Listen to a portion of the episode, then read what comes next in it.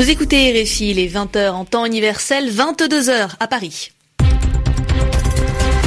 Le journal. Le journal. En français facile.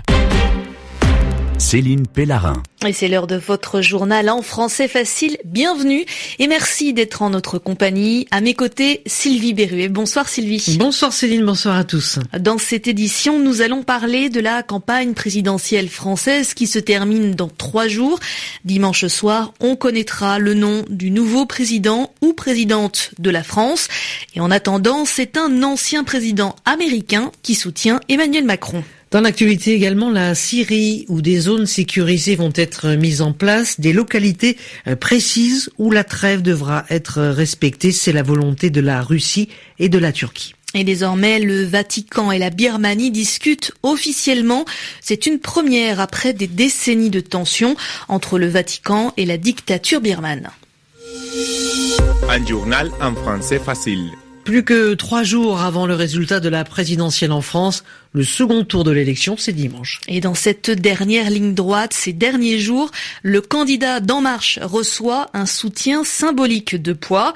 Dans une vidéo diffusée sur les réseaux sociaux, Barack Obama, l'ancien président américain, affiche son espoir de voir Emmanuel Macron élu dimanche soir. Les explications à Washington d'Anne-Marie Capomaccio. Je soutiens Emmanuel Macron. En marche. Vive la France. Je soutiens Emmanuel Macron, c'est bien la voix de Barack Obama. Un court message dans lequel l'ex-président démocrate explique les raisons de son implication. Ce scrutin est capital pour l'avenir de la France et pour les valeurs qui nous sont chères, dit Barack Obama, qui vante les qualités du candidat français, un homme, dit-il, qui s'engage pour des idées progressistes. L'entourage de l'ex-président américain fait savoir que ce soutien n'est pas improvisé. Il ne s'agit pas d'une décision de dernière minute. Minutes, mais d'un engagement mûrement réfléchi pour Barack Obama, qui le dit lui-même.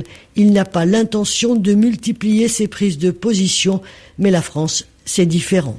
Peut-être l'ancien président se reconnaît-il dans Emmanuel Macron, un candidat que les auspices ne donnaient pas gagnant au départ, sans soutien d'un appareil politique. Cela ressemble à l'ascension du jeune sénateur de l'Illinois au début des années deux mille.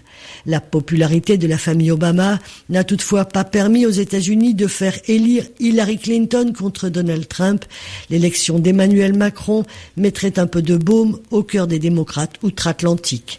Anne-Marie Capomaccio, Washington, R F I. Et cette campagne électorale en France a été marquée hier soir par le débat d'entre-deux tours, un duel virulent, agressif entre les deux candidats. Un duel qui a abouti à une plainte devant la justice après l'insinuation lancée par Marine Le Pen au sujet d'un compte bancaire caché aux Bahamas par Emmanuel Macron. Le candidat d'En Marche a déposé plainte contre X pour faux, usage de faux et propagation de fausses nouvelles destinées à influencer le scrutin. Le parquet de Paris a ouvert une enquête. Au même moment, Marine Le Pen reconnaissait qu'elle n'a pas de preuve de ce qu'elle avance. Mais pour le vice-président du Front National, Florian Philippot, il n'y a pas de quoi faire une polémique. Elle l'a pas accusée, elle l'a interrogée. En prenant des rumeurs. On a le droit quand même de lui poser des questions. Ou est-ce qu'on a le droit de lui poser seulement les questions que nous, nous donne Best Image et ses agences de com'? C'est une vraie question, hein. Euh, on lui pose des questions, on ne l'accuse pas. Elle va sur Maintenant, des sites complotistes euh, moi, pour trouver ses questions. Voir. Non, c'était, non, c'était partout, c'était, c'était absolument partout, et c'est partout sur les réseaux sociaux, et on verra bien ce qu'il en est de la réalité de tout cela. Mais monsieur Macron, en tout cas, je constate que quand il saisit la justice, cinq minutes après, elle s'exécute. Et elle ouvre une enquête. Cinq minutes après. Ce qui nous prouve encore une fois qu'il est le candidat de l'oligarchie. Parce que tout le monde n'a pas ce privilège en France quand même, hein, de pouvoir ouvrir comme ça une enquête au bout de cinq minutes simplement. Euh, ben écoutez, qu'il, qu'il soit un peu plus précis sur son patrimoine, qu'il explique comment il a dépensé un SMIC par jour, ce qui pourrait expliquer qu'il a dilapidé, claqué des millions d'euros pour afficher un patrimoine absolument ridicule dans ses déclarations. Et il sera à ce moment-là un peu plus crédible. Florian Philippot, le vice-président du Front National. La Russie, la Turquie et l'Iran sont d'accord pour organiser en Syrie des zones sécurisées. C'est en fait une nouvelle tentative pour établir un cessez-le-feu durable dans ce pays ravagé par la guerre depuis deux mille onze. Moscou, Téhéran, Ankara changent de stratégie. Désormais, ce n'est plus un cessez-le-feu sur l'ensemble de la Syrie qui est envisagé, mais des trêves localisées. Sami Boukhelifa. Zone sécurisée ou zone dite de désescalade, ces termes peuvent paraître flous, mais cette idée proposée par Moscou est de mettre en place un arrêt des combats région par région en Syrie et qui tiennent dans la durée. Exemple, plusieurs cessez-le-feu sont décrétés simultanément dans les provinces d'Idleb, Homs et dans la Routa près de Damas. Dans chacune de ces zones, un centre de surveillance tenu conjointement par les rebelles et par les soldats syriens veille au respect du cessez-le-feu. Jusque-là en Syrie, les précédents arrêts des combats étaient décrétés à travers tout le pays et la moindre violation à l'est conduisait à une reprise des affrontements à l'ouest, puis un embrasement général à travers toute la Syrie. La proposition russe, acceptée par l'Iran et par la Turquie, est donc de gérer indépendamment les uns des autres chaque point chaud du conflit syrien avec l'objectif de pacifier le pays, affirme Vladimir Poutine. Reste à savoir si les principaux protagonistes de la guerre en Syrie, les rebelles et le régime de Damas, acceptent d'appliquer ce plan sur le terrain. Au Venezuela, les manifestations de l'opposition contre le président Maduro ont fait une nouvelle victime. Un leader, un dirigeant étudiant a été tué lors d'une assemblée générale dans son université. Un homme s'est approché de lui et lui a tiré dessus avant de s'enfuir à moto. Trois autres personnes ont été blessées. L'opposition conteste depuis plus d'un mois le projet de changer la constitution que porte le président Nicolas Maduro. Une trentaine de personnes sont mortes depuis le début du mouvement. mouvement en avril. Il existe désormais une relation diplomatique officielle entre la Birmanie et le Vatican et c'est une première. L'annonce a été faite ce matin après une rencontre entre le pape François et Aung San Suu Kyi, prix Nobel de la paix et ministre des Affaires étrangères birmane. Les précisions de notre correspondant au Vatican, Olivier Bonnel. En établissant ces relations, le Saint-Siège et la Birmanie sont désireux de promouvoir des liens d'amitié mutuelle, a précisé un communiqué du Vatican après la rencontre entre le pape et Aung San Suu Kyi.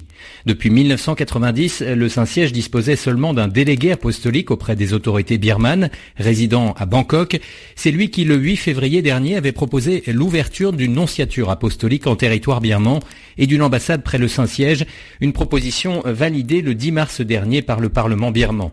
L'Église s'intéresse de très près à la Birmanie, même si pendant des années les relations avec la dictature militaire au pouvoir et la nationalisation des écoles catholiques dans le pays a créé des tensions. Ces derniers mois, le pape François a fait de nombreux gestes envers la Birmanie, créant cardinal Monseigneur Charles Beau, l'archevêque de Rangoon en deux mille quinze. Le pape a surtout plusieurs fois dénoncé les violations des droits de l'homme commises envers la minorité musulmane des Rohingyas. En officialisant ce rapprochement, le Saint-Siège a désormais des relations diplomatiques avec cent quatre-vingt-deux États dans le monde. Olivier Bonnel, Rome, R F I. Et on parle, Céline, à présent d'une découverte scientifique, un fossile de reptile vieux de quatre-vingt-dix millions d'années. Et pour les paléontologues, les spécialistes des fossiles, c'est un événement. Ce fossile, c'est-à-dire les restes minéralisés d'un reptile marin, animal couvert d'écailles descendant des dinosaures et qui vivait dans l'eau, est en effet très rare. Il appartient à la famille des plésiosaures. Et pour vous faire une idée, il ressemble à des serpents croisés avec des tortues mais sans carapace. Cet animal, qui devait faire quand même six mètres de long, a été retrouvé dans une grotte du centre de la France.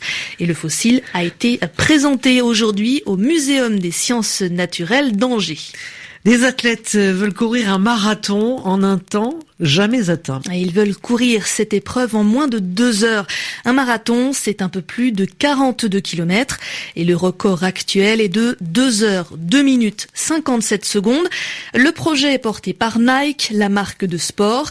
Les trois marathoniens kenyans, dont le champion olympique Eliud Kipchoge, vont être aidés samedi à Monza en Italie.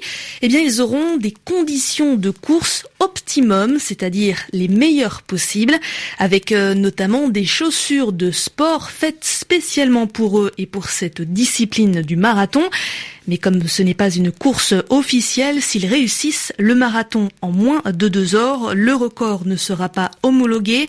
Ils doivent l'améliorer donc de presque trois minutes. Alors, sur le papier, trois minutes, ça ne vous paraît pas grand-chose, mais sur la course, c'est énorme.